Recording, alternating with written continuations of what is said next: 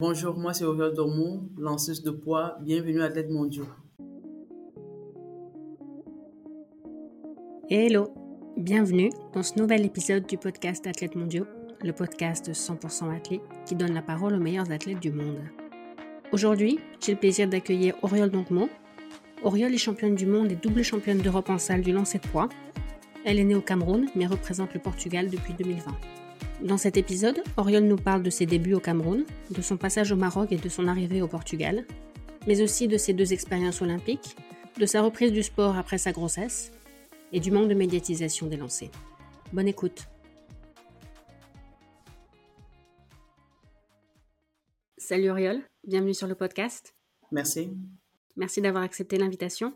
Avant qu'on parle de ton actualité, j'aimerais qu'on commence par ton enfance. T'as quel souvenir d'enfance ? Une fille qui jouait beaucoup, qui s'amusait beaucoup, surtout avec ses camarades, surtout à l'école avec ses camarades. Une fille, je jouais beaucoup, mais en même temps, j'étais un peu très réservée, chose que je ne suis plus trop actuellement. Au fur et à mesure que l'âge passe, c'est plus pareil. Et qu'est-ce que je peux en redire sur moi, l'enfance ? J'étais très casanière aussi, chose que je suis toujours jusqu'à aujourd'hui, okay. casanière. Et je ne sais pas si j'ai grand chose à dire sur mon enfance, une enfance joyeuse en quelque sorte. Tu penses que c'est le sport qui t'a aidé à être moins réservée ? Oui, le sport m'a beaucoup aidé parce que à force de me frotter aux personnes, à force d'être toujours dans le mood de compétition, je pense que ça a un peu développé en moi une autre personne que, personnellement, je ne suis pas sûre que je connaissais. Tu te surprends ? Ouais, je me surprends, parfois. Et quand tu dis que tu jouais à quoi ? Il y a des jeux en Afrique, je ne sais pas comment, on appelait ça plus le ndorchi, je ne sais pas comment, ça ne se dit pas en français, mais c'était une sorte de balle. Il y avait une personne au milieu et tu devais esquiver les balles et pouvoir ranger les chaussures qu'il y avait au sol. En esquivant la balle, parce qu'il y a une personne qui est de ce côté qui lance, l'autre de l'autre côté qui lance, et tu dois esquiver et pouvoir ranger toutes les balles. Si la balle te touche, tu as échoué. Donc, ce genre de jeu que je faisais beaucoup. Et le sport, tu as commencé quand ? Je jouais avant au handball. Okay. Et j'ai commencé à jouer au handball, j'étais en quatrième, je crois, et le lancer de poids est arrivé. Je vais dire que c'est un peu hasard. C'est arrivé comme ça. C'est pas quelque chose que j'aimais à la base. C'est pas quelque chose que j'ai voulu faire à la base. J'ai voulu jouer au handball, oui, à la base. Je m'entraînais pour. Mais je pense que le lancer de poids m'a choisi. Je peux dire ça comme ça. Tu préférais les sports d'équipe à l'époque ? Oui, je préférais les sports d'équipe à l'époque. Et même après avoir commencé les lancers, peut-être c'est après peut-être 4 ans que je me suis dit que je peux faire quelque chose. Parce que même en lançant, je me disais toujours que d'un moment à l'autre, je vais rentrer au handball. Qu'est-ce qui te plaisait dans les sports d'équipe et dans le hand en particulier ? Pour moi, c'était plus, je vais dire quoi, c'était plus fun, c'était plus, il y avait plus l'ambiance, il y avait pas cet aspect de se concentrer sur soi. Il y avait que on doit jouer en équipe, on doit tout faire en équipe, on doit s'aider les uns les autres pour pouvoir avancer ensemble, quoi. C'est drôle parce qu'il y a beaucoup d'athlètes qui disent le contraire, qui disent qu'au final, ils préfèrent les sports individuels parce qu'au moins, s'ils perdent, c'est à cause d'eux. Et s'ils réussissent, c'est grâce à eux, ils ne dépendent pas des autres. Oui, de ce côté, oui. Mais après, tu es plus dans la réserve. Il n'y a pas cet aspect de jeu, quoi. Pour moi, il n'y a pas cet aspect de jeu, d'ambiance dans la compétition, non. C'est plus, tu es plus concentré sur toi et penser comment tu vas faire pour gagner. Alors que même dans le handball, vous, bien sûr, vous voulez gagner, mais en même temps, vous aimez la chose, vous jouez, vous amusez, quoi. Mais par contre, dans le lancer de poids, je ne sens pas, c'est pas la même chose pour moi. Mais c'est pas un jeu. Non, c'est pas un jeu. Et est-ce que à l'époque où tu faisais du hand, tu as développé certaines qualités physiques peut-être, ou je sais pas, ou de coordination, qui t'ont aidé après pour le poids? Je dirais pas ça comme ça, mais je dirais que la force qu'on a découvert chez moi, quand je tirais les balles, on fait en sorte qu'on m'envoie au poids. Okay. Parce que j'étais très forte physiquement. Et quand je tirais le ballon, si le ballon touchait par exemple la gardienne ou bien quelqu'un, ça faisait tellement mal. Il y avait tellement une pression que à chaque fois que je venais, quand la gardienne me voyait, elle faisait semblant d'arrêter, mais après elle me disait que non, je fuyais parce que là c'est chaud. Quand quelqu'un elle arrêtait le ballon, elle sentait toujours une brûlure au niveau du corps, donc c'était un peu très difficile. Donc du coup, je pense que c'est pas là, avec la force que j'avais, que l'entraîneur de l'époque m'a demandé d'aller au lancer. Mais tu n'étais pas très enthousiaste, toi, au début? Pas du tout. Mais vraiment, pas du tout. Et tu as dit non au début ou tu y es allé? J'ai dit non, mais puisque le système, à l'époque, c'était mon professeur de PS. Je ne sais pas si ça se dit ici en France. En France, on dit PS, oui. En tout cas, à mon époque. Oui, au professeur d'éducation physique. C'est lui il m'a demandé ça pendant les Jeux Finasco, les Jeux scolaires, on appelle les Jeux Finasco au Cameroun, c'était les Jeux scolaires. Et il m'a demandé d'aller aider l'équipe parce qu'il n'y avait personne pour le faire. Et quand il m'a demandé, je me suis dit, c'est pour aider l'équipe. Je ne peux pas dire non. Je dis, ok, je vais aider l'équipe, je reviens jouer. Et je suis allée, j'ai aidé l'équipe et puis j'ai fait médaille de bronze et... Oui, mais c'est ça, c'est ta faute. Tu peux t'en prendre qu'à toi-même. Il ne fallait pas être doué comme ça. Après, je ne savais pas. C'était quelque chose d'extraordinaire pour les autres qui voyaient. Pour moi, c'était bon. Je suis allée aider l'équipe. Mais à l'époque, il y avait l'entraîneur national du Cameroun qui était là, qui assistait à la compétition et qui m'a vu lancer. Et du coup, je n'avais pas de technique, je n'avais rien du tout. Je suis venue seulement là déjà... et tout, et c'était du genre, je me débarrasse, je fais ce que j'ai à faire, je m'en vais. Voilà, et le monsieur, il m'a regardé, et puis il a posé la question aux gens qui étaient à côté. Mais qui est cette fille? On lui a expliqué que c'est une handballeuse, et elle n'a rien à voir avec l'athlétisme, rien à voir avec le lancer. Et il dit, j'aimerais parler avec elle, j'aimerais parler avec ses parents et tout. Et là, il a vu mes parents, carrément. Mes parents ont dit, mais c'est quoi ça, ce lancer de poids? On ne maîtrise rien pour nous. Est-ce que quelqu'un peut s'en sortir en lançant le poids? Est-ce que... Bon, les parents étaient inquiets à l'époque. Ah non, on veut qu'elle fréquente, on ne veut pas qu'elle aille faire le sport et tout ça. Le monsieur a dit non, moi je vois en elle un talent parce que ce qu'elle a fait, des gens font des années pour réussir à le faire. Et je vois en elle quelque chose. Et mes parents, surtout ma mère, elle n'était pas d'accord, mais du tout, mais vraiment du tout. Et le monsieur a insisté pendant 2 ans. Il a insisté, il a envoyé, je me rappelle, lui, il vivait à la capitale, qu'on appelle Yaoundé. À l'époque, moi, je vivais dans une ville où je venais, appelée Ngaoundéré. Il y a peut-être toute une journée de voyage pour arriver de loin. Et il a envoyé quand même quelqu'un, peut-être qu'un an et demi après, reparler à ma famille. Que mes parents me laissent aller en ville, c'était la capitale, pour pouvoir m'entraîner, pour pouvoir me perfectionner un peu plus dans le lancer de poids.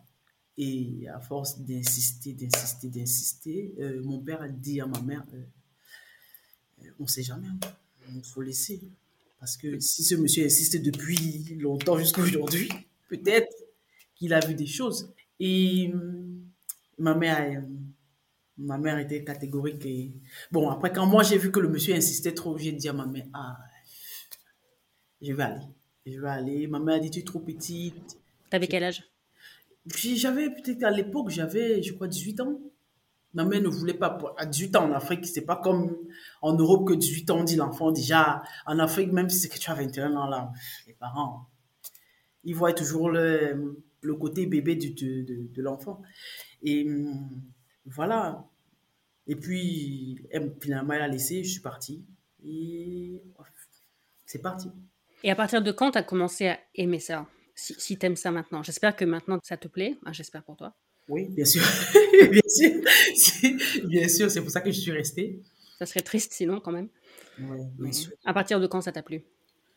À partir de... Quand je suis sortie champion du Cameroun pour la première fois. Ça veut dire en 2009, quand je suis sorti champion du Cameroun, parce que quand je viens, je quitte en 2007. Je viens, je m'entraîne 2 ans, et je fais champion du Cameroun. Et c'est là où il y a plusieurs, les coachs commencent à demander qui c'est qui, et tout, elle sort d'où, et tout.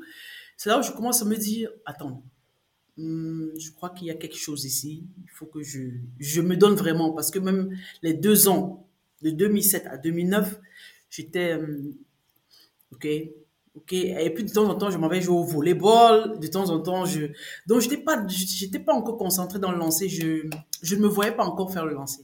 C'est en 2009 que j'ai vraiment décidé ok, je me concentre et puis je commence à travailler plus sérieusement sur le lancer. Et en 2011, ça a été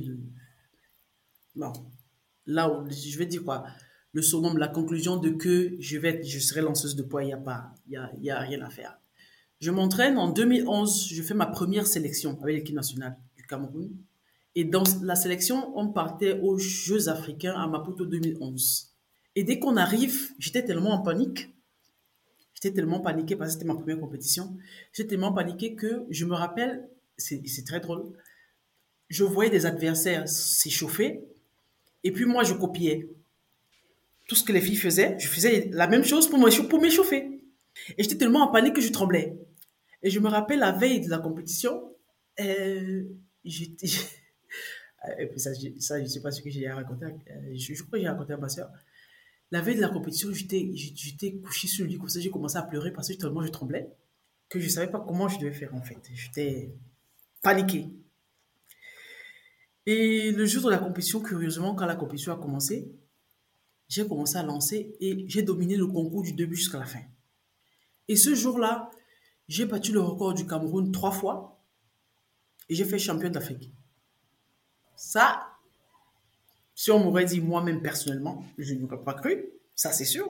Tu as battu les fameuses filles que tu imitais à l'échauffement. Oui, carrément. Et pour moi, à partir de ce jour, j'ai dit non, c'est fini. Ça, je vais faire du lancer du poids mon sport et je vais évoluer avec le lancer du poids. Donc là, c'était les Jeux africains. Oui, les Jeux africains. Et c'est différent les championnats d'Afrique? Oui, c'est différent. Les Jeux africains, il y a plusieurs disciplines. Il y a le handball, il y a le football, Okay. C'est comme les Jeux olympiques. Mais les championnats d'Afrique, ça ne concerne que l'athlétisme. Et les Jeux africains, c'est plus prestigieux? C'est plus prestigieux parce qu'il y a toutes les disciplines. Ok. Donc à l'époque, tu penses que ce qui te faisait paniquer, c'était juste le manque d'expérience ou est-ce que c'était encore un manque de confiance en toi ou qu'est-ce que c'était? Le manque d'expérience et le manque de confiance aussi en moi parce que je me disais... Je ne suis pas sûre que j'ai eu assez de temps pour m'entraîner. Je ne suis pas sûre que ces filles-là sont là il y a longtemps. Et parce que j'affrontais celles qui étaient là, qui étaient championnes avant, l'année dernière. Ce sont ces filles-là que j'affrontais. Donc, du coup, nouvelle première compétition, j'étais genre, OK, j'avais pour objectif de battre mon record si possible et de pouvoir... c'est tout ce que j'avais pour objectif. Je n'ai pas pour objectif de gagner quoi que ce soit. Non, jamais. Je n'avais même pas pensé. Au-delà du fait que ça t'a confirmé que tu voulais faire ça ou que ça t'a indiqué que tu voulais faire ça, est-ce que ça t'a aussi permis de prendre confiance en toi? Ça a été un déclic aussi de dire, même sans beaucoup de préparation, j'arrive à gagner. Bien sûr, ça a été le déclic même. C'est là où tout est parti. T'as plus jamais paniqué dans les championnats suivants? Plus jamais. Puisque à partir de là, de 2011, c'est vrai qu'en 2012, j'ai fait médaille de bronze. Mais à partir de 2012 jusqu'à ce que je change de nationalité en 2017, j'étais championne d'Afrique. Et je suis restée championne d'Afrique jusqu'en 2017. Et à l'époque, tu avais un coach qui était spécialiste des lancers? Non. Le premier coach que j'ai eu, c'était un coach spécialiste en 400 mètres. Ah. Ouais, c'est là le premier coach que j'ai eu. Maintenant, quand je vais à la capitale, et à Yaoundé, c'est là où j'ai un entraîneur de lancer. Il était l'entraîneur national qui... Malheureusement, lui n'a pas pu me tenir longtemps parce qu'il continuait aussi ses études. Il m'a laissé avec un autre coach avec qui je suis restée un bout aussi. Après, lui aussi, il est parti. Et puis, je suis encore restée avec un autre coach. Je crois que... Et c'est après que j'ai commencé à stagner. Quand j'étais au Cameroun, j'ai commencé à stagner. De 2011 à 2015, je suis restée à 16 mètres. Parce que j'ai fait 16 mètres pour la première fois en 2011. Okay. Et je suis restée à 16 mètres jusqu'en 2015. Je me suis dit là, je crois qu'il y a problème. si je veux avancer, il va falloir que je fasse quelque chose. Et c'est là où je me décide d'aller au Maroc. Bon, là où j'avais plus d'ouverture parce que, étant au Cameroun, j'avais essayé d'aller en France avec les clubs français. Les clubs français ont tout essayé. Ils me voulaient, il y en a plusieurs. Ils ont essayé. On n'a pas pu avoir le visa pour moi. Et j'ai vu que là, ça ne pouvait pas fonctionner. J'ai donc trouvé une opportunité au Maroc via un autre athlète africain, Franck Elimba, qui s'entraînait là-bas. Okay. Donc, c'est lui donc, qui me met en contact avec un club. Il m'envoie la lettre d'invitation et tout. Et je me retrouve donc au Maroc à m'entraîner avec Franck Elimba en question et son entraîneur. Et c'est là où je réussis à briser la barre des 16 mètres. J'arrive à 17 mètres. Et voilà. Qu'est-ce qui a changé concrètement quand tu es arrivé là-bas? L'entraînement, les conditions d'entraînement. Il y avait les conditions étaient réunies. J'avais où m'entraîner. J'avais un cercle pour lancer. J'avais salle de musculation. Ouais. C'était mieux en tout cas. Les séances étaient différentes? Les séances, complètement. Complètement, on s'entraînait. Il y a les fois, on s'entraînait 2 fois par jour. Et les séances étaient tellement difficile, c'est là où j'ai vu et j'ai essayé de comprendre ce que c'est que l'entraînement. C'était complètement quelque chose de différent, ça n'avait rien à voir. Tu t'es qualifié pour les Jeux de Rio et t'es arrivé 12e en finale. Oui. Avec record personnel, c'est ça? Ouais, c'était l'objectif. Ok, c'était ça l'objectif en arrivant là-bas? Ouais. Donc contrat rempli. L'objectif parce que c'était mes premiers Jeux Olympiques et le fait même de m'être qualifié était pour moi un exploit. Je ne m'y attendais pas. Et quand je suis arrivé aux Jeux Olympiques, j'avais pour objectif. C'est pour ça que si tu regardes bien, ou bien je ne sais pas si tu as suivi, en finale, je n'ai rien fait de bon. Parce que j'ai atteint mon objectif en qualification. Du coup, à la limite, je pouvais m'arrêter là. Donc du coup, faire la finale n'était pas pour moi un objectif. On a été battre mon record. Donc, du coup, le fait d'arriver en finale, même c'était un exploit parce que je suis arrivé à la finale avec 17 mètres 75. Au jour d'aujourd'hui, avec 17 mètres, tu passes presque pas.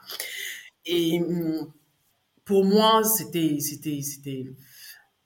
à l'époque, c'était la meilleure compétition de ma vie, clairement. Donc, tu n'as pas eu de regret de te dire si j'avais visé plus que ça, j'aurais peut-être pu faire mieux que 2e en finale? Même pas y penser. Même pas. Non. Ok. Tu faisais du disque encore à l'époque? Oui, j'ai fait du disque, mais très peu. C'était genre, je ne m'entraînais pas au disque, mais de temps en temps, j'allais lancer parce que à l'époque, quand l'entraîneur national voulait savoir où me mettre à l'époque, il m'a fait faire un peu de tout, du poids, du disque, et pas vraiment du javelot, et jamais du marteau parce que ça n'existe pas au Cameroun. Okay. Mais j'étais plus poids-disque.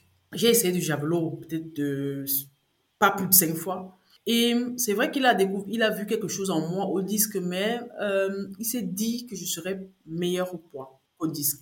Donc du coup, parfois, je faisais des compétitions au disque, mais je lançais plus sans élan. Puisque techniquement, zéro. Je lançais plus sans élan et c'est tout. Et ton arrivée au Portugal, c'était après Rio? Après Rio en 2017. Qu'est-ce qui t'a fait arriver au Portugal? C'est toi qui voulais encore... t'avais l'impression de stagner ou qu'est-ce qui t'a fait changer encore d'environnement? J'ai changé d'environnement parce que je ne me sentais pas bien au Maroc. Okay. L'environnement ne me plaisait pas. C'est vrai que j'avais... En fait, je n'étais pas bien. Je voulais changer. Je ne me voyais pas rester là à long terme. J'ai vu le Maroc comme un tremplin. Okay. Ouais, je ne me voyais pas vivre là, rester là, non. Et c'est de là... Le Portugal, pourquoi? Parce que c'est le début d'une belle histoire, ton arrivée au Portugal. Déjà, normalement, quittant du Maroc, je ne viens pas au Portugal. Je quitte du Maroc, normalement, pour la France. Parce que les clubs français me voulaient. J'avais déjà le Portugal à cœur depuis, parce que je suis très, très religieuse. Okay. Et le Portugal, pour moi, ça a toujours été un pays où j'avais toujours rêvé. Puisqu'on le parlait toujours à l'église, au Cameroun et tout, l'apparition de la Vierge Marie et tout. Et j'avais toujours, dans mon cœur, je disais toujours qu'il faut qu'un jour, j'arrive là-bas et que j'aille à Fatima. Et c'est toujours un pays que je portais toujours au fond de moi. J'avais toujours à cœur et tout. Et quand je suis au Portugal, au Maroc, pardon, et que les clubs français, il y en avait plusieurs à l'époque, ils ont décidé que je vienne vivre en France et tout, machin. Et puis, il y avait qui me disait que non, je peux représenter la France, je peux venir en France, et je peux de loin parce que à l'époque, ce que je faisais même déjà à l'époque, c'était mieux que les athlètes françaises et tout. Normalement, je devais partir en France dans le but de rester là, de pouvoir demander la nationalité et tout, avec l'aide de tous ceux qui étaient derrière moi, pour pouvoir rester là. Mais curieusement, je suis arrivé en France, puisque au Portugal, j'avais pas d'opportunité, j'avais aucune demande, aucune offre. C'est où j'arrive en France, je fais une semaine en France. Pendant que je suis en France, il y a une lanceuse. Je vais jamais oublier cette fille parce que c'est elle-même qui me donne le déclic en fait. Une lanceuse française, Rose. Je sais pas trop son nom, mais je sais qu'elle se prénomme Rose. C'est elle qui me dit, Auriol, ça te dit pas d'aller au Portugal? Je dis, bien sûr, mais je connais personne. Je peux pas arriver quelque part. Au moins en France, je sais qu'il y a les clubs qui m'attendent, je sais qu'il y a des conditions qui m'attendent, mais au Portugal, je commence où? Bon, à l'époque, je vais dire peut-être qu'une bêtise. À l'époque, il y a des gens qui m'ont dit, ah, peut-être qu'elle ne veut pas que tu partes en France parce que c'est une lanceuse française, si tu arrives. Mais bon, mais je remercie Rose aujourd'hui parce que c'est aussi grâce à elle que je suis ici. C'est là où elle me dit que tu peux envoyer un mail au club Sporting, club du Portugal, parce que j'ai appris qu'ils s'occupent bien des athlètes. Je dis, je vais sur Internet, je regarde le club, je me dis, un club pareil, ils vont même pas me répondre, je suis même pas sûr qu'ils vont voir mon mail. Il est basé où ce club? À Lisbonne. Lisbonne, ok. C'est un club gigantesque, c'est comme Benfica. Il y a deux clubs ici au Portugal, les deux sont des grands clubs. C'est là où je me dis, elle me dit non, essaye, va sur Facebook, ils ont une page, envoie un message, on sait jamais, quelqu'un peut te répondre et tout. Je dis, ok, pourquoi pas. J'écris. Curieusement, quelqu'un me répond. Et la personne me demande mon CV. Je donne mon CV, ce que j'ai déjà fait et tout. Et la personne me dit, ah ok, tiens, on cherche une lanceuse de poids. Le club a besoin de lanceuse de poids. Et je ne sais pas pourquoi ils m'ont dit que le club avait besoin de lanceuse de poids parce qu'à l'époque, ils avaient une lanceuse. Même pas à l'époque, mais jusqu'aujourd'hui, elle est là. Ils avaient une lanceuse qui dominait tous les clubs ici au Portugal. Donc, ce n'est pas comme si c'est qu'ils n'en avaient pas. Mais ils m'ont dit qu'ils en ont besoin. Ils ont besoin d'une lanceuse et tout. Et curieusement, ils me disent, ok, on te paye le billet. Tu viens ici au Portugal. Ok. Maintenant, comment je devais faire pour expliquer au club français que je vais au Portugal? Ça a été le plus difficile pour moi. Parce que j'ai fait de mal à beaucoup de personnes. Bien que je me suis excusée, mais ça a été quelque chose de pas facile. Des gens qui m'attendaient, qui voulaient vraiment que je sois là, qui voulaient vraiment que je sois...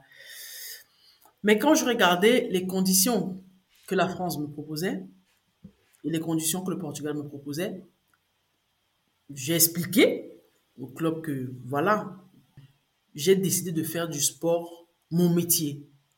Ça veut dire que si je fais de ça mon métier, ça veut dire que je dois aller plus, mais là où ça porte, mieux.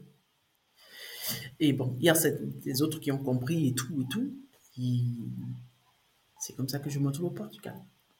Mais à la base, c'était pour vivre. Tu pensais représenter le Portugal un jour ou tu pensais continuer à représenter le Cameroun? Non.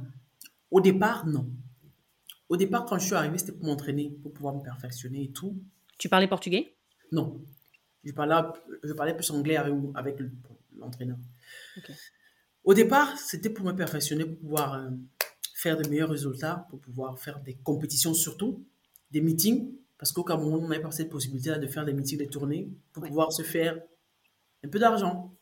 Mais l'entraîneur que j'ai eu me dit, tiens, qu'est-ce que tu penses de pouvoir changer de nationalité et représenter le Portugal ? Entre-temps, à l'époque, il y avait un autre pays qui me voulait, Kazakhstan, les choses comme ça. Les trucs comme ça, les pays... Oui. Bon. Et Mon coach savait, mon coach me dit, ah, moi je pense que si tu veux changer, c'est mieux de rester ici au Portugal. Je pense que il faut que. Je me dis, fais 3 ans à la maison sans compétition, parce que pour changer la nationalité, il va falloir faire 3 ans. Ouais. Je me dis, fais 3 ans, c'est quand même trop, c'est quand même énorme et tout. Je ne suis pas trop dans le mood, mais après, mon entourage, tous ceux qui sont autour de moi me disent, oh, tu ne peux pas réfléchir. Tu sais d'où tu viens. Ne réfléchis pas trop. Mais moi, j'étais plus... je ne sais pas, 3 ans, ça fait quand même beaucoup. Mais après, j'ai parlé avec les membres de ma famille, j'ai parlé avec mes amis et tout. Ils ont dit, ah, va. Curieusement, je n'étais pas trop dans le truc. C'est pour ça qu'en 2017, au championnat du monde, puisque je suis qualifiée, je veux aller avec le Cameroun. Je veux aller. Et curieusement, moi, c'est pour ça que je me dis toujours, peut-être le destin voulait que je représente le Portugal, je ne sais pas. Je veux aller et on essaye de me prendre le visa, on n'arrive pas. Jusqu'à la veille de la compétition, j'avais confiance de que la fédération est en train de se démerder pour pouvoir me trouver le visa. On n'y arrive pas et puis maintenant, je pars pour le championnat du monde. Quand je pars pour le championnat du monde, j'étais tellement triste, tellement en colère, tellement... C'est là où... Mon coach, entre-temps, me dit, peut-être que c'est un signe. Parce que, en 2017, si j'avais fait le championnat du monde, en 2020, je n'aurais pas représenté le Portugal en 2020. Mmh. Ouais. Et du coup, je me suis dit, ah, tiens, si je n'ai pas pu représenter le Cameroun en 2017, ben voilà. J'ai déjà fait. Combien de temps ça a représenté le Portugal, le Cameroun? 2006, je fais il y a une année, il y a seulement manqué 2 ans. Pourquoi pas? C'est là où je dis à mon coach, ok, d'accord, on peut lancer la procédure. Et puis, ils ont lancé la procédure. Puis, c'est parti. Et comment ça a été perçu au Cameroun? Très difficile. Ça a été très dur. Ça a été très dur pour le gouvernement.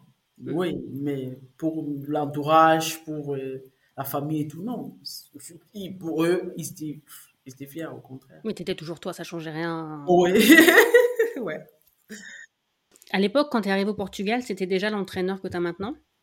Oui, parce que quand j'arrive, normalement, je dois rester à Lisbonne, quand j'arrive. Club. Et il y a quelqu'un qui me dit d'entrer en contact avec l'entraîneur que j'ai actuellement. Parce que c'était l'entraîneur national à l'époque. Quand j'entre en contact avec lui, parce que je vais être lanceuse de Sporting et tout, c'est là où il me dit que, puisque Sporting voulait me donner un autre entraîneur, et j'ai dit à Sporting que je vais plutôt aller à Leiria pour m'entraîner et tout avec l'autre coach. Et ils ont accepté, ils ont dit, pas de problème, tu vas où tu te sens. Et c'est comme ça que j'arrive au Portugal chez mon coach, et je suis avec lui jusqu'au... Je vais te laisser dire son nom, parce que je ne parle pas portugais. Paulo Reis. Ok. J'ai lu quelque part que ce que t'aimais chez lui, c'est que l'important pour lui, c'était pas juste l'entraînement, qu'il voulait que ses athlètes soient heureux dans la vie en général. Si tu peux nous en dire un peu plus. Oui. L'important pour lui, c'est même ça, en fait, qui fait sa force. Parce que il s'investit beaucoup pour ses athlètes. Il ne se focalise pas seulement sur l'entraînement. Il veut savoir si tu te sens bien, si tu vis bien, si tu n'as pas de problème, si tout se passe bien. Il est vraiment impliqué, quoi. Je pense que, au fond, puisqu'il veut les résultats, il s'occupe, il veut savoir si tout se passe bien, chose que les autres entraîneurs n'ont pas.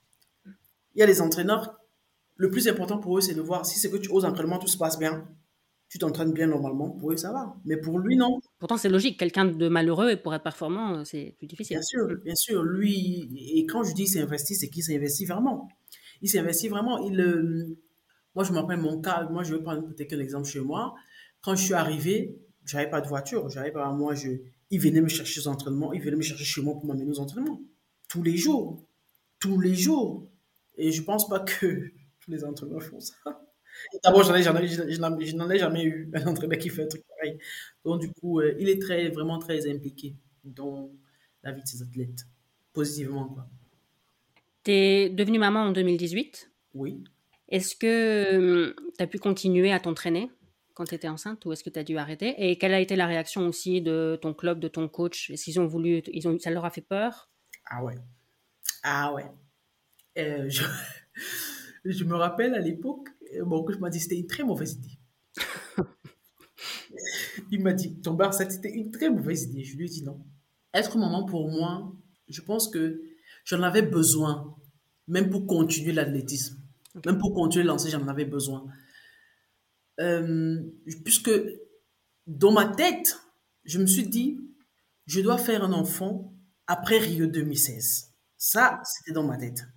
Et puis, c'est ce que j'ai fait. Quand, en 2017, je suis allée au Cameroun pour me marier. Et puis, je suis revenue, j'étais enceinte.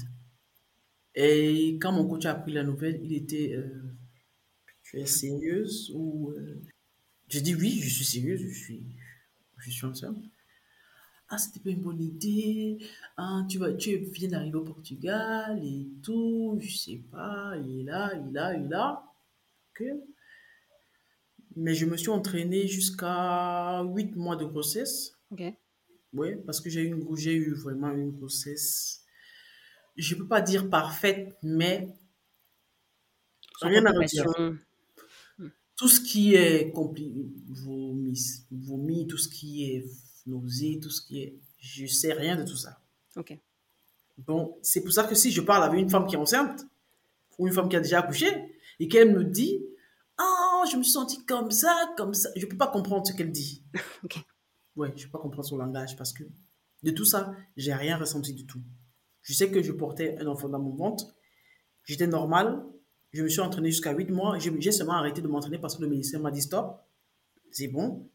Et j'ai accouché normal. Et 2 semaines après mon accouchement, j'ai repris. Je suppose que tu avais un programme un peu adapté où tu as repris comme si tu n'avais jamais arrêté?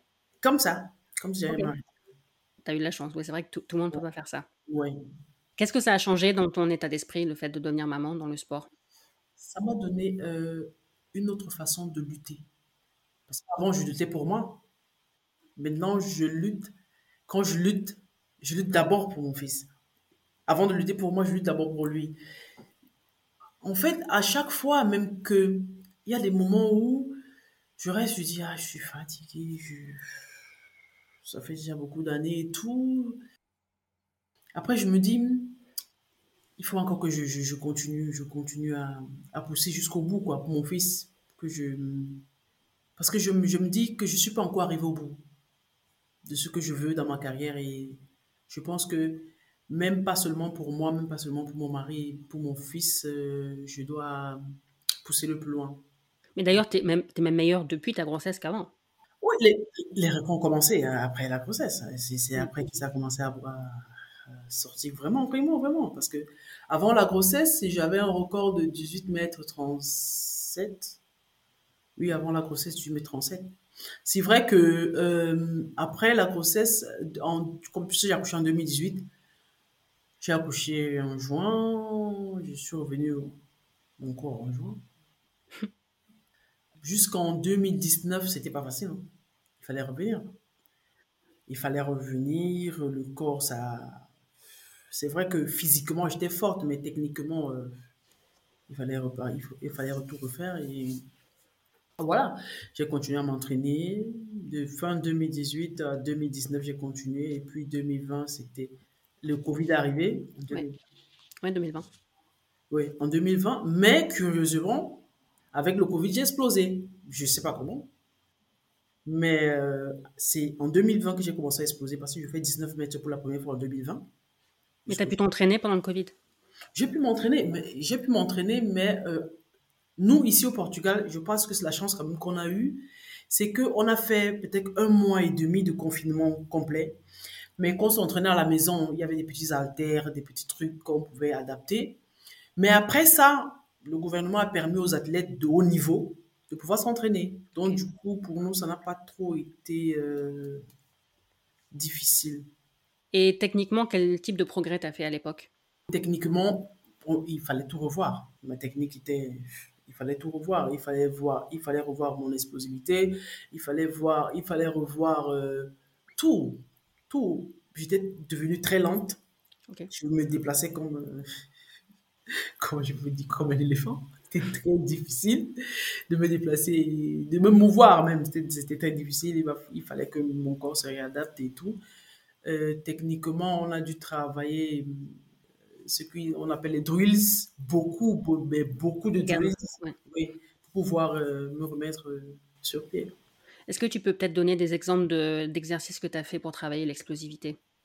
L'explosivité, on faisait beaucoup d'accélération, on faisait beaucoup de sauts. Je faisais beaucoup les 30 mètres, les 20 mètres, 20 mètres. On faisait beaucoup de sauts sur les boxes. On faisait beaucoup de sauts dans le sable. Je faisais beaucoup de mouvements rapides, genre élévation de genoux, à ce qui concerne quand il fallait courir et tout. Il y avait beaucoup de... mon coach faisait en sorte que je sois plus explosif dans tout ce que je fais. Même dans les haies, même dans... Il voulait l'explosivité partout, quoi. Partout. Mais c'est un sport vachement complet, en fait, le lancer de poids. Bah oui, c'est vachement complet, vu que si tu n'es pas explosif, le poids ne part pas. Si tu n'es pas très technique, ça ne part pas non plus. Si tu n'es pas très fort, ça ne part pas non plus. Il faut tout. Tout doit être réuni pour que le poids s'envole. Tout doit être réuni, tu dois être fort, explosif, tu dois être très rapide et tu dois être très technique aussi. Et puis c'est le corps entier. Oui, c'est le corps entier. C'est parce que oui, c'est le corps entier parce que il faut bien que ça sorte, il faut bien que tu fais un bon sursaut, il faut bien que tes pieds travaillent. Et pour que la plante de tes pieds travaille, il faut bien que tu le travailles de la plante des pieds, que ça passe par la hanche avant d'arriver au bras, parce que le bras c'est le dernier recours. Il faut d'abord que tout le bas travaille, parce que si tout le bas ne travaille pas, tu ne lances qu'avec cette partie-là. Tu ne travailles même pas à 50% de tes capacités, parce que toute la force même, il vient du bas. Tu dirais que c'est quoi tes principales qualités dans lancer de poids? Mon explosivité. Je suis, mais à des moments, comme une flèche. Et je ne suis pas très forte, parce que, sincèrement, il y en a de toutes les lanceuses qu'il y a au monde, je ne suis pas sûre. Je fais même partie du top 10 parce que je ne suis pas très forte. En musculation, je ne suis pas très forte, mais je suis moyenne. Je pense que je fais le minimum, si je veux dire ça comme ça. Je fais ce qu'il faut pour lancer. Il faut savoir l'utiliser, la force. Oui, il faut savoir l'utiliser. Je pense que je fais ce qu'il faut et ce qui est suffisant pour lancer. Tu lances en translation? Oui. Tu t'es posé la question de passer en rotation à un moment? Non. Pourquoi pas? Parce que tu penses que ça demanderait trop d'apprentissage technique? Ça demande beaucoup d'apprentissage technique. Et puis, je n'ai plus l'âge pour pouvoir dire que je vais perdre 2 ans pour pouvoir apprendre. Non, si j'avais 22 ans, ok. Mais maintenant, non, ça ne vaut pas la peine. Est-ce qu'au début d'une saison, tu as besoin de quelques compétitions pour te roder un peu? Pour retrouver tes repères en compétition? Ou est-ce que dès la première, ça va? Moi, généralement, dès la première, ça passe. Ok. J'ai l'impression que t'aimes beaucoup les compétitions en salle. T'as un record en salle à 20,43, c'est ça? Ouais. T'as fait plus de 20 mètres, donc c'est quand même la barre mythique. T'as 3 titres en salle, 2 titres européens, un titre mondial. Ouais. Comment t'expliques ça? Parce que c'est pas que t'es pas bonne à l'extérieur, évidemment t'es aussi bonne à l'extérieur, mais qu'est-ce qui fait qu'en salle... Il y a quelque chose qui est curieux parce que j'aime pas les compétitions en salle. Je les aime pas, mais pas du tout. Ouais, ce que je les aime pas, c'est... Je sais pas si je vais dire je les aime pas, mais je préfère plus les compétitions à l'air libre qu'en salle. Mais curieusement, je performe plus en salle qu'en l'air libre. Je crois que j'ai eu cette conversation avec mon entraîneur, même pas la dernière fois, on a eu cette conversation plusieurs fois, mais qu'est-ce qui se passe en fait?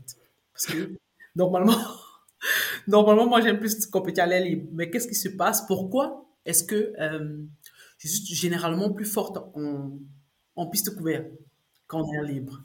Mon coach lui-même, il me dit, sincèrement, je ne sais pas trop, je pense que... Parce que quand on fait la programmation, c'est pour avoir 2 pics. Oui. Un pic en piste couverte et un pic à l'air libre. Et j'atteins toujours mon pic en piste couverte, le pic où je suis très forte. Et maintenant, à l'air libre, il y a toujours quelque chose qui... Mais je pense qu'on a beaucoup parlé de ça et on est en train d'essayer de...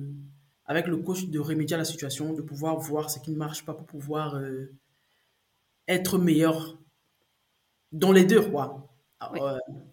en piste couverte, il y a l'air libre. Qu'est-ce que tu aimes plus à l'extérieur? Je sais pas, parce que normalement, c'est la même chose, surtout chez nous, les lanceurs de poids. C'est juste que l'autre est couvert et sur le même plateau, c'est la même chose. Mais c'est le fait, peut-être, je pense, le fait peut-être que, si je veux dire ça comme ça, l'I2AF valorise plus l'air libre que la piste couverte. Je me dis, peut-être parce que même quand tu vois en termes de primes et tout, ils priment toujours plus l'air libre que...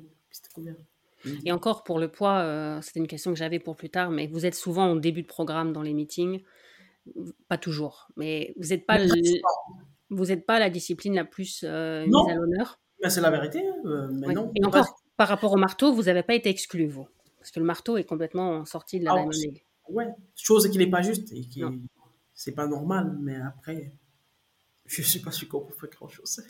Oui, en termes de diffusion, en termes de... Après... Il y en a qui veulent toujours réinventer un peu les règles, innover, les différents formats de concours, tu sais, avec les derniers essais, tout ça, je ne suis pas sûre que ça soit... Après même, c'est pire. Ouais. Je ne suis pas sûre, je n'ai même pas encore vu une seule lanceuse ou un lanceur être en accord avec ce nouveau règlement, surtout le règlement des Diamond League. C'est... Je pense que ça a rechangé récemment, parce qu'il y avait vraiment beaucoup de... Oui, parce que voilà, les gens n'étaient pas du tout contents. Parce que ça n'a pas de sens. Que tu vas mener un concours du début jusqu'à la fin au dernier essai, parce que tu n'as pas fait un bon... J'ai au dernier essai, tu perds tout. Oui. Ouais, tu peux même battre le record du monde au premier essai et perdre le concours. Oui. Ah, tu pouvais à l'époque. Oui, ouais, ça n'a pas de sens. Non, ça n'a pas de sens. À Tokyo, tu es arrivé 4e. Comment tu l'as vécu? Tu disais tout à l'heure que tu étais très croyante. Est-ce que, je ne sais pas, tu l'as vu comme un signe que tu devais changer quelque chose ou que ce n'était pas ton moment? Ou est-ce que là, ta foi t'a aidé dans l'après pour aller de l'avant? Oui, ma foi m'a beaucoup aidé même. Je pense que si ce n'était même pas ma foi, peut-être que j'aurais arrêté. Parce que c'est une compétition qui m'a choquée, mais gravement. Tu visais quoi avant d'arriver à Tokyo? Je visais le podium parce que j'étais prédisposée et j'avais tout. Que ce soit à l'entraînement, ça se voyait. Que ce soit n'importe où, que ce soit dans les lancers, dans la musculation, dans tout, je battais les records à tous les niveaux. J'étais... mais un peu plus prête, il n'y avait rien à dire. Après, je ne sais pas si c'est le fait d'avoir été trop en confiance par rapport à ce que je faisais à l'entraînement. Peut-être que je n'ai pas bien géré cet aspect-là. Peut-être que j'étais trop en confiance et puis ça a mal tourné. Parce que, curieusement, à Tokyo, je n'ai pas fait un mauvais concours. J'ai fait un très bon concours. J'ai fait un très bon concours du début jusqu'à la fin. J'ai fait tous mes essais à 19 mètres. Et pour moi, ça a été une compétition qui était très amère pour moi parce que je suis sortie de là avec une 4e place. Et je dis, j'aurais même souhaité être 5e, je sais pas, 6e, je sais pas trop là-bas. Mais cette 4e place pour moi était trop difficile à avaler pour moi. Et à l'époque, c'était tellement compliqué que je me suis dit à un moment donné, je vais arrêter, je suis fatigué. Mais après avoir parlé avec mes proches, ils m'ont dit « Mais attends, arrête, c'est juste une compétition. On va remettre ça, c'est tout. On se prépare mieux, on voit où on a raté, ou ce qui s'est passé, c'est qu'on n'a pas bien fait, et on remet ça. » C'est vrai que c'est ça qui est difficile. Si on prend par exemple un sport comme le tennis, il y a beaucoup de grands tournois. Bon, si on passe à côté d'un tournoi, il y en a un autre. Là, les Jeux Olympiques, c'est la compétition de la saison. Ouais, c'est la compétition de la saison. Et moi, je pense que ce qui est la compétition qui m'a permise d'oublier un peu les Jeux Olympiques, les championnats du monde. Parce que je me suis dit, là, si je ne prends pas une médaille, là, c'est fini. Tu parles des indoor ou... Oui, en salle. À Belgrade. Non. Bah, voilà. Il faut que je prenne quelque chose là. Sinon, peut-être ce n'est pas pour moi. Peut-être ce genre de compétition, ce n'est pas pour moi. Parce que pour moi, c'est le top chez nous. Championnat du monde, Jeux Olympiques. Si tu ne fais pas une médaille là, moi je me suis dit que non, si je fais une médaille là. Et quand j'ai pris la médaille, je me suis dit ok. La médaille d'or en plus. Ouais, la médaille d'or, je me suis dit ok, on repart à 0, oui, on fonce. Qu'est-ce qui a fait la différence à cette compétition-là par rapport aux autres filles? Au championnat du monde? Oui, à Belgrade. Sincèrement, cette compétition-là, aussi, hein, j'étais très en forme et...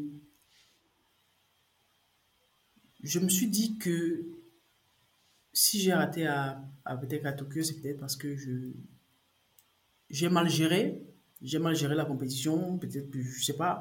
Je me suis dit, pour Belgrade, il va falloir que je me focalise plus sur ce que je fais, sur mes lancers, et que je sorte de cette compétition en sachant que j'ai tout donné.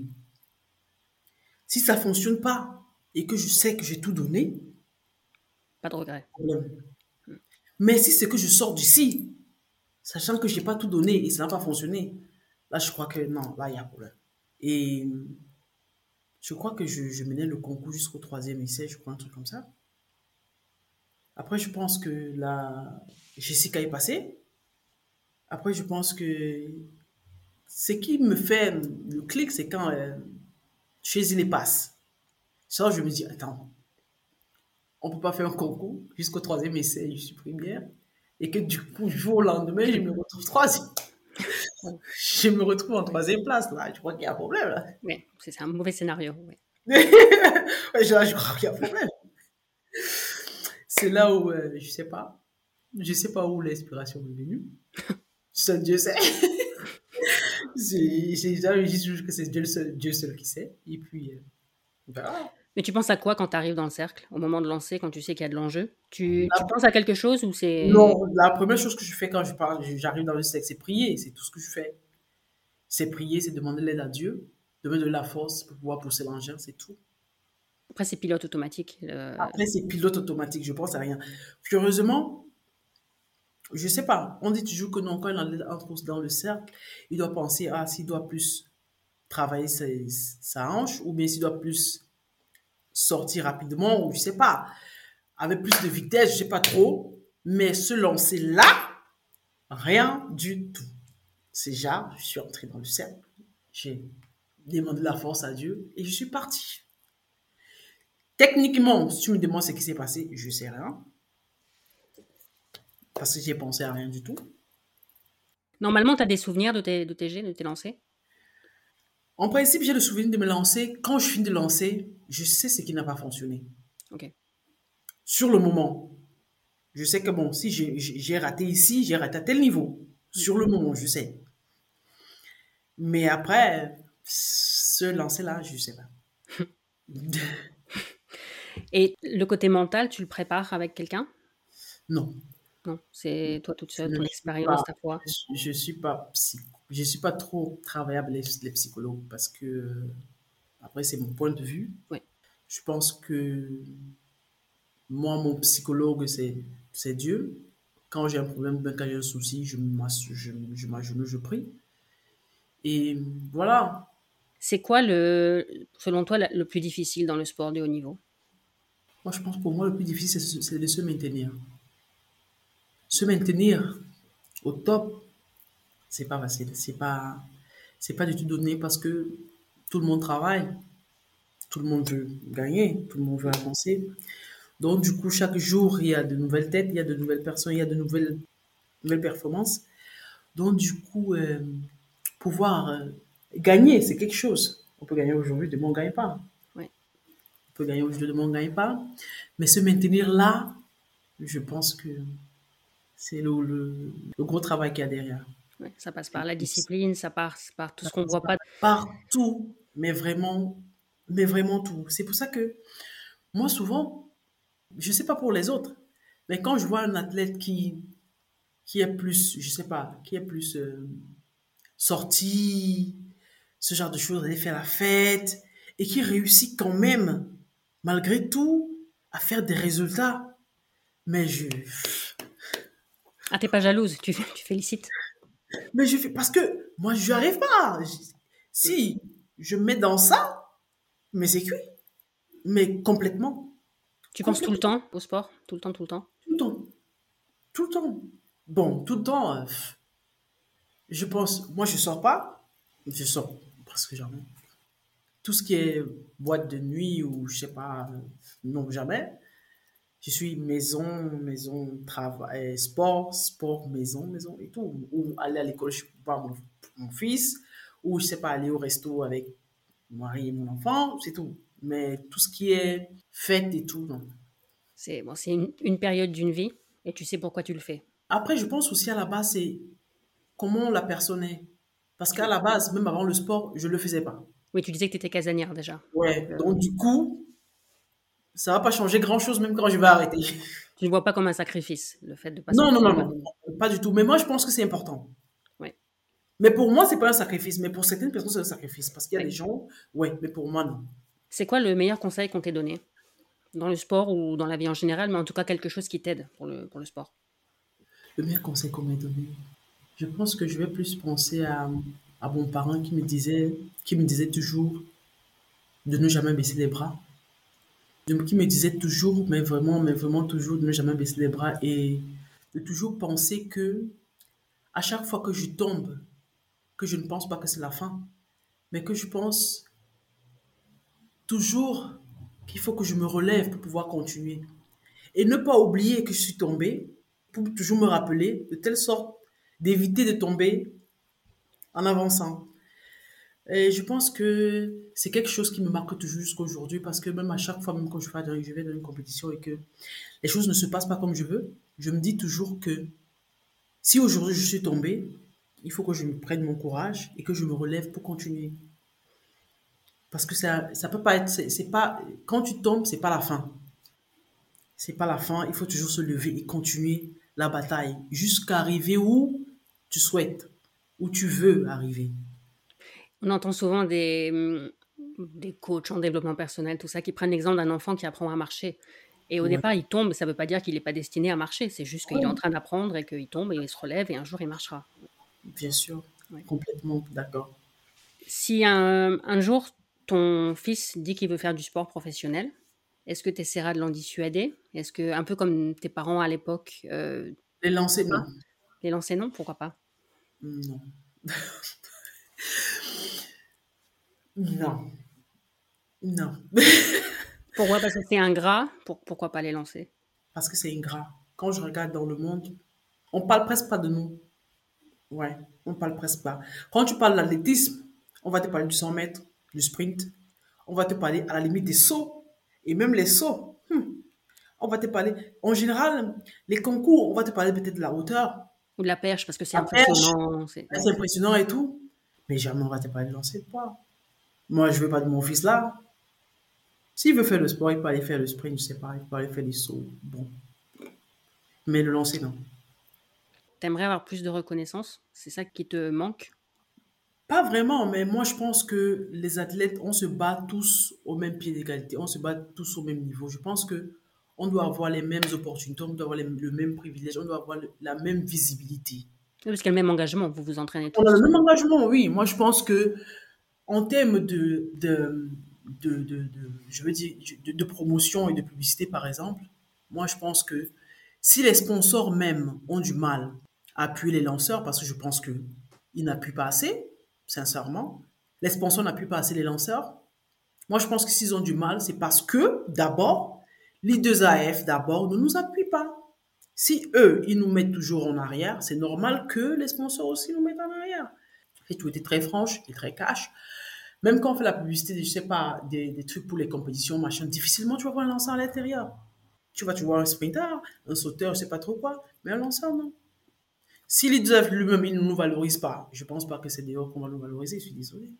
Et pourtant, il y a des super concours. On pense au plan masculin en 2019 à Doha, avec le concours de malade en finale. Mais carrément. C'est aussi hyper spectaculaire. Mais complètement. Mais on a parlé de ça combien de temps? Pas. Presque pas. Mais s'il y a un truc qui se passe comme ça dans les 100 mètres, mais c'est la terre qui tremble. Ouais. Je voulais aussi te demander quel conseil tu donnerais à la petite Auriol quand elle a commencé. Est-ce que tu lui dirais, fais pas de lancer, comme tu dirais ça à ton fils? Ou est-ce que tu dis que ça t'a fait vivre de belles expériences? Fais pas de lancer, non. Parce que si je suis ce que je suis aujourd'hui, c'est à cause des lancers. J'aurais peut-être dit de faire autrement. C'est-à-dire? Comment? C'est-à-dire...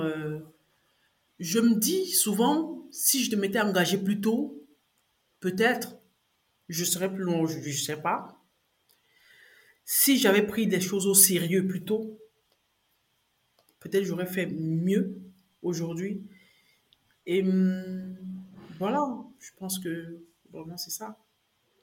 Après, le surentraînement, c'est pas non plus... Non, surentraînement, non. Mais je pense que même là, quand tu regardes bien, la majorité des athlètes ont commencé très tôt. Difficilement, tu vas voir quelqu'un commencer un peu tard comme je l'ai fait. Mais je sais pas aussi... Mais je pense, ce que j'ai déjà vu, je pense que la majorité commence un peu plus tôt. Ok. Il y a une question que je pose à tout le monde. Le podcast s'appelle Athlètes Mondiaux parce que ce que j'aime dans l'athlète, c'est son côté universel. Il y a vraiment le monde entier qui fait de l'athlète. Ça, c'est ce que moi, j'aime le plus. Qu'est-ce que toi, t'aimes le plus dans l'athlète? L'athlète en général, pas juste le poids. C'est ça, mon cher. Tu sais pas. Il y a quelle ambiance entre vous sur le circuit, entre les filles? Après, chacun est concentré à vouloir taper l'autre. Mais complètement. Difficilement, tu vas peut-être voir deux ou trois filles qui sont plus complices. Mais généralement, le groupe, pendant la compétition, je crois pas. J'ai jamais vu. C'est marrant parce que quelqu'un me disait récemment que, bon, entre des gens qui courent le 100 mètres, par exemple, bah, il n'y a pas vraiment d'échange parce qu'ils sont là pour courir, alors que sur les concours, il y a plus de temps de discuter entre les... Non, je ne crois pas. Moi, par exemple, je ne discute avec personne, non. Mais pas du tout. Mais je parle, c'est à peine même si je te regarde. Ouais, c'est à peine si je regarde quelqu'un. Non. Mais c'est pour rester dans ta bulle. Justement pour rester dans ma bulle, je veux pas que quelque chose me distrait. Parce que pour moi, les autres encore, ils peuvent parler et puis rester concentrés. Moi, quand quelque chose me distrait, je sors de mon objectif. Donc du coup, je parle pas. Je reste même dans ma bulle du début jusqu'à la fin. Ok.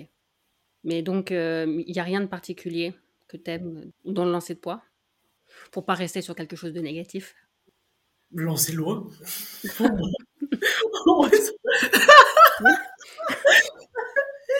Lancer loin. Je peux dire ce que j'aime, par exemple, quand je regarde les lancers. Oui. C'est l'esprit de compétition. Ah ouais. Il y a un esprit de compétition, mais du fou de malade. C'est impressionnant. Moi, je le ressens et je le vois quand je regarde. Mais quand je suis à l'intérieur, je suis très concentrée à faire ce que moi j'ai à faire. Mais je ne cherche pas à voir ce qui se passe autour de moi. Mais quand je m'assois et je regarde une compétition de lancer, par exemple des hommes, je vois là l'esprit de compétition, mais sans pareil. Ça donne envie d'aller les rejoindre. Complètement. Complètement. Et souvent, même moi, je lance, étant assise, je lance, j'aide, je sais pas. Ouais, c'est ça. Et je peux dire oui, c'est ça qui est l'esprit de compétition. Ok. Est-ce que tu veux ajouter quelque chose? Je ne sais pas. Il y a beaucoup de gens qui écoutent, qui sont athlètes eux-mêmes. Est-ce que tu as quelque chose à leur dire? Ou alors, je ne sais pas, aux gens qui te soutiennent? Non, tout ce que je peux dire, surtout aux enfants qui veulent faire l'athlétisme ou le sport en général, c'est que c'est... Comme dans la vie, maman, c'est quelque chose. Ce n'est pas un fleuve tranquille du tout. Il y a beaucoup de sacrifices à faire. Et il faut toujours commencer... en se disant qu'il y a des moments où ça ne va pas donner, il y a des moments où il y aura des difficultés, il y a des moments où tu seras content, les moments où tu seras fâché, les moments où tu seras très énervé par rapport à ta compétition et tout. Et moi, je pense que le plus important, et je dis toujours, et même je dis toujours aussi à mes... Si je veux dire ça comme ça, mes cadets ici, qui lancent, que même si aujourd'hui ça n'a pas fonctionné, demain ça va fonctionner. Quand on a le talent, on a le talent. Si ça ne fonctionne pas aujourd'hui, on continue demain. Et après-demain, ainsi de suite. Jusqu'à arriver où on veut arriver. Je pense que le plus important, c'est d'être heureux et content de ce qu'on fait. Du moment où tu es heureux quand tu lances et que tu es fier de lancer, travaille et va jusqu'au bout. J'allais te demander ce que je pouvais te souhaiter, mais du coup, je vais te souhaiter d'être heureuse. Je peux te souhaiter autre chose? Merci, lancez loin. Oui, lancez loin et être heureuse. Les deux vont ensemble. Merci à toi en tout cas, merci pour ton temps, si ça peut permettre aussi de parler des lancers. Le podcast, c'est un podcast qui parle de l'athlète, de tout l'athlète, donc évidemment que les lanceurs sont à l'honneur aussi, et si ça peut permettre de te faire connaître, parce que je pense que les gens en France, on te voit représenter le Portugal, et ne savent pas forcément que tu es francophone, que tu es né au Cameroun, etc. Donc si c'est l'occasion aussi de te faire connaître un peu. Donc j'ai failli être en France. Ouais. Bah, c'est vrai que le poids féminin, ce n'est pas la discipline où il y a le plus de densité en France, donc tu aurais... Clairement, était la bienvenue. Mais si tu es heureuse au Portugal, c'est le plus important. Merci à toi. Merci à toi aussi. Encore un grand merci à Auriol d'avoir accepté mon invitation. Si vous aimez le podcast, n'oubliez pas de vous abonner et partager vos épisodes préférés, ne serait-ce qu'à une personne. Vous pouvez également faire une petite contribution via le lien disponible dans les notes de l'épisode. Même 2 euros, ça aidera le podcast à se développer. Merci et à la semaine prochaine.